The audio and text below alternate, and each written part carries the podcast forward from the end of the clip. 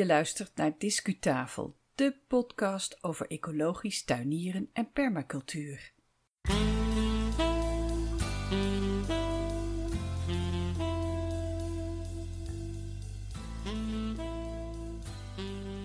Welkom bij de Discutafel podcast. Fijn dat je weer luistert. Mijn naam is Yvonne Smit en vandaag is het 30 augustus 2018. Wat gaan we doen vandaag? We besluiten onze rondleiding door de Wawona-tuin. En aan het eind gaan we in op een bijzonder natuurfenomeen waarvan je ook in en om jouw tuin misschien al signalen ziet, namelijk de vogeltrek.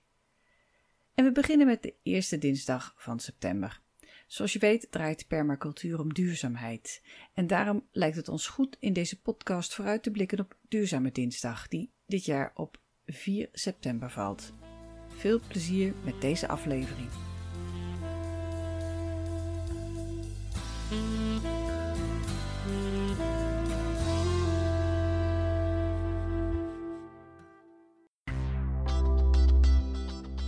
Discu-nieuws.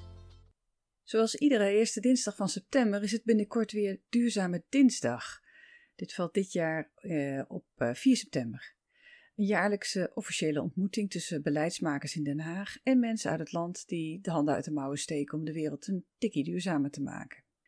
Het motto van Duurzame Dinsdag is: Geef jouw idee een podium in Politiek Den Haag. Nou, gelukkig blijkt het hele initiatief iets meer dan dat. Het is een uh, jaarlijks PR- en uh, netwerk-event, uh, wat wel degelijk projecten verder vooruit helpt met praktische hulp. Duurzame Dinsdag wordt sinds 2004 georganiseerd door IVN Natuureducatie en ze werken daarbij samen met verschillende partnerorganisaties. Sinds die eerste jaren hebben ze kans gezien met deze dag steeds nadrukkelijker de pers te halen en als lobbygroep op te treden voor een duurzame samenleving. Projecten krijgen echt de kans om vanuit de pioniersfase uit te groeien tot blijvertjes. Wat gebeurt er nou op die duurzame dinsdag? Nou, jaarlijks worden allerlei duurzame plannen en initiatieven bedacht en die worden dan ingebracht bij de organisatie van deze gebeurtenis. En die projectideeën die kunnen van particulieren komen, maar ook van bedrijven bijvoorbeeld, of verenigingen of instellingen. En gebundeld in een heuse duurzame dinsdagkoffer gaan deze ideeën op die eerste dinsdag van de maand naar het kabinet. En de staatssecretaris neemt dan de koffer officieel in ontvangst. Dat is natuurlijk een hele happening. Ook wordt op die dag het duurzame lintje uitgereikt. Van de drie gedecoreerden van vorig jaar, 2017, vinden wij Carola Wijdogen de opmerkelijkste. Zij is directeur duurzaam ondernemen van de Nederlandse Spoorwegen. Verder draagt een uh, prominent uit de wereld van duurzaamheid de zogenoemde duurzame troonrede voor. Vorig jaar deed Willem Verwerda dat. Hij is CEO van de organisatie Common Land. En dat is volgens ons een hele interessante organisatie die zich bezighoudt met grootschalig natuurherstel. Aan Duurzame Dinsdag is ook nog een wedstrijd verbonden rond die ingediende projectideeën. Natuurlijk, want een wedstrijd trekt bekijks, dat snappen we. Uh, persoonlijk ben ik niet zo competitief aangelegd, helaas. Dus als ik al over zogenoemd briljante ideeën zou beschikken, dan past deze werkvorm voor mij niet zo goed. Maar gelukkig zijn er genoeg andere mensen die zich wel willen vastbijten in een wedstrijd. En daar ben ik maar blij om ook. De winnaars van Duurzame Dinsdag die krijgen volgens de website prijzen en de mogelijkheid om hun project een extra impuls te geven. Een wat vage omschrijving. Meestal bestaat de prijs uit een geldbedrag plus ondersteuning door een partnerorganisatie van het IVN. Nou ja, waarschijnlijk is de uitwerking van een projectidee zo maatwerk dat je je in je prijs eigenlijk niet kunt, concreter kunt, uh, kunt uitdrukken. Voor de editie van 2018 zijn uh, echt optimistisch stemmende en inspirerende projecten genomineerd, vinden wij. Ga maar eens kijken op de site van Duurzame Dinsdag.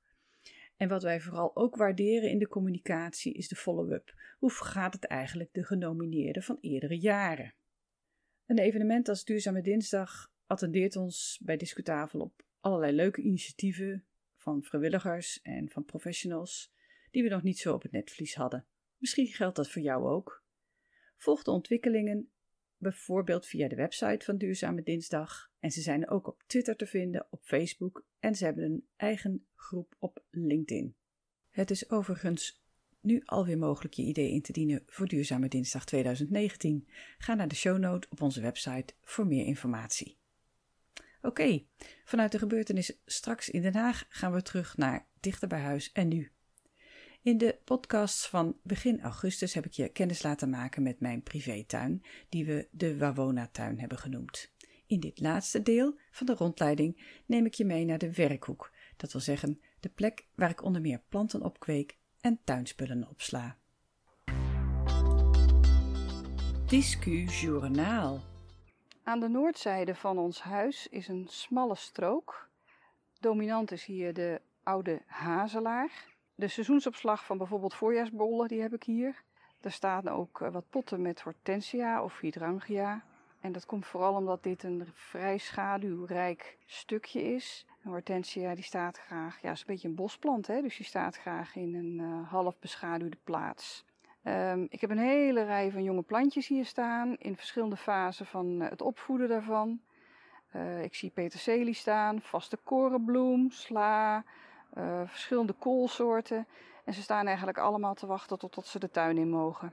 Tegen de noordmuur van het huis aan daar is een plank en daar staat een hele serie kruiden in pot. Dat zijn vooral muntsoorten.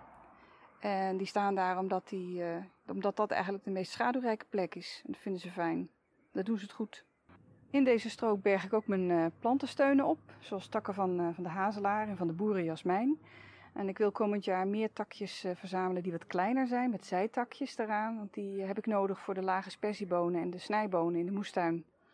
Verder willen we hier nog een derde regenton plaatsen. Er staat er dus eentje op het terras. En er staat er ook eentje bij de hobbykas, net even iets verderop. Daar loop ik nu naartoe.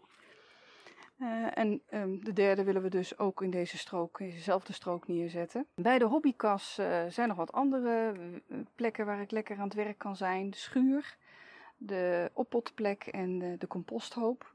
Hier is ook de parkeerplaats van de kruiwagen. En even verderop de afvalcontainers van de gemeente. De hobbykas was een forse uitgave begin vorig jaar, maar wat heb ik daar een plezier van. Je kunt het groeiseizoen zo enorm veel oprekken. En bovendien kan je bepaalde planten gewoon in de winter uh, goed laten overwinteren in de hobbykas. Nou, tot zover de rondleiding door de Wawona-tuin. Discu-kennis. De zomer loopt ten einde. Heb je het al gemerkt aan de vogels? Hoog boven je woonwijk verschijnen groepen grauwe ganzen in een kenmerkende V-vorm. Of je ziet de verbazingwekkende groepsvluchten van spreeuwen. En in de stad mis je ineens het gekrijs van de gierzwaluwen. Allemaal signalen van vogeltrek. Laten we eens ingaan op het waarom van seizoenstrek en op begrippen als standvogels en wintergasten. En wat kan jij als tuinier nu eigenlijk met dat natuurfenomeen zo hoog boven je tuin? Het kost nogal wat energie om als vogeltje van pakweg 11 gram naar Zuid-Afrika te vliegen. Ook ganzen, die wat meer wegen, die moeten een grote prestatie leveren bij de trek. Daar moeten dus overtuigende voordelen tegenover staan. En die zijn er, vooral in de vorm van voedsel. Insectenvangers zoals chifchaffen en zwartkopjes trekken daarom naar het zuiden. Ze vetten op, zo heet dat dan, en ze wachten gunstig weer af om de reis te beginnen. Laten we eens met een bekende trekvogel beginnen. Ze zeggen wel: één zwaluw maakt nog geen zomer, en voor sommige zwaluwen is die zomer hier nog erg kort ook. Als eerste gaat de gierzwaluw, die vogel met zijn kenmerkende schreeuw en zijn sikkelvormige vleugels. Het beestje pakt namelijk al eind juli zijn biezen. Jaarlijks kijk ik verlangend naar hem uit, zo eind april, maar hij verrast me telkens als hij zijn koffers pakt wanneer ik nog in korte broek broek uitgebloeide bloemen staat te verwijderen en nieuwe slaapplantjes plant. Net als de koekoek en de zwarte roodstaart is de gierzwaluw bij ons in Nederland een zomervogel.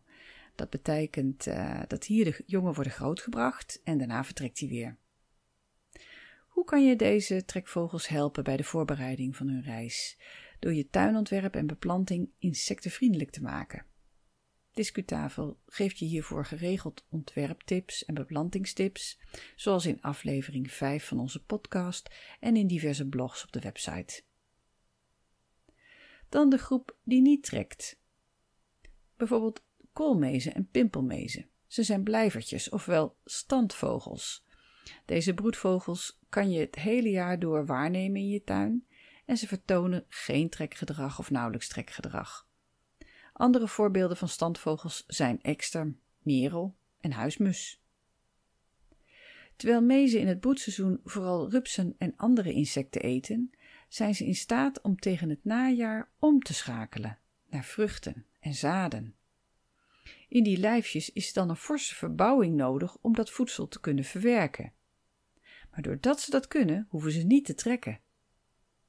Ze weten je tuin of balkon vast wel te vinden als je de voedertafel voorziet van pinda's, zaden, fruit, vetstaven. Maar de balkonbezitters onder jullie, die kunnen niet altijd de vogeltjes voeren of ze willen dat niet vanwege mogelijke hinder voor de buren. Soms zijn daar zelfs huisregels voor, dat is per flat verschillend. Dan een andere mees, de staartmees. Daar word ik altijd bijzonder vrolijk van.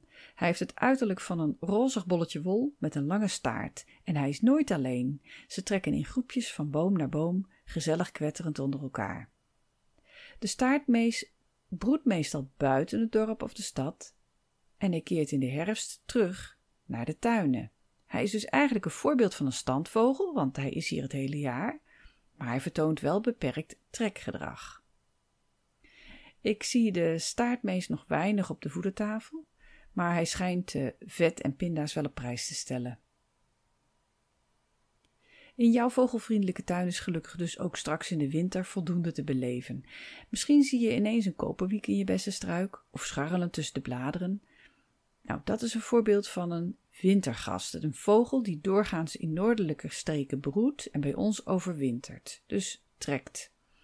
De koperwiek lijkt op een zanglijster, maar hij heeft een opvallende rood-oranje vlek bij de vleugels. Je helpt hem een handje door het afgevallen blad in je tuin te laten liggen, want daar verschuilen insecten zich tussen. En je kan dus een eh, bessenstruik aanplanten, zoals een hulst of een cotoneaster of een meidoorn. Hij komt ook op valappels af. De meeste zangvogels trekken s'nachts. Als je in de nazomer nog even op je balkon zit of door de tuin loopt en het is al donker, dan hoor je soms piepjes ver boven je hoofd. Je ziet ze niet, maar het zijn waarschijnlijk overtrekkende koperwieken. En spreeuwen en roodborsten dan? Zij bezoeken jaar rond je tuin of je balkon en dan denk je, nou, dat zijn dus standvogels, maar het zijn grotendeels andere individuen die je in de winter ziet. De exemplaren die in Nederland broeden, die verhuizen in het najaar naar het zuiden en soortgenoten uit noordelijke streken nemen dan tijdelijk hun plaats in. Eigenlijk zijn die individuen dus wintergasten. In je tuin komen spreeuwen af op stukjes brood en op pinda's.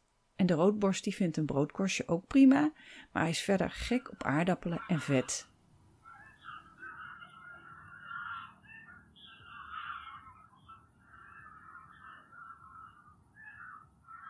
Tja, de vogeltrek. Het blijft een boeiend natuurfenomeen. En het speelt zich niet alleen boven je hoofd af, zoals je nu weet, maar ook in je eigen tuin. En je weet nu een beetje waar je op kunt letten om het ze naar de zin te maken, die zomervogels, die wintergasten en de standvogels.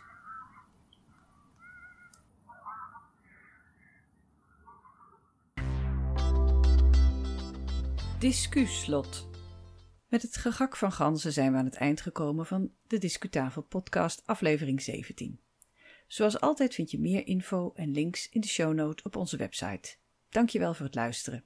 Help ons en geef de podcast een waardering via je podcast-app of stuur ons een berichtje met je vraag of idee. Dat kan via onze website discutafel.nl.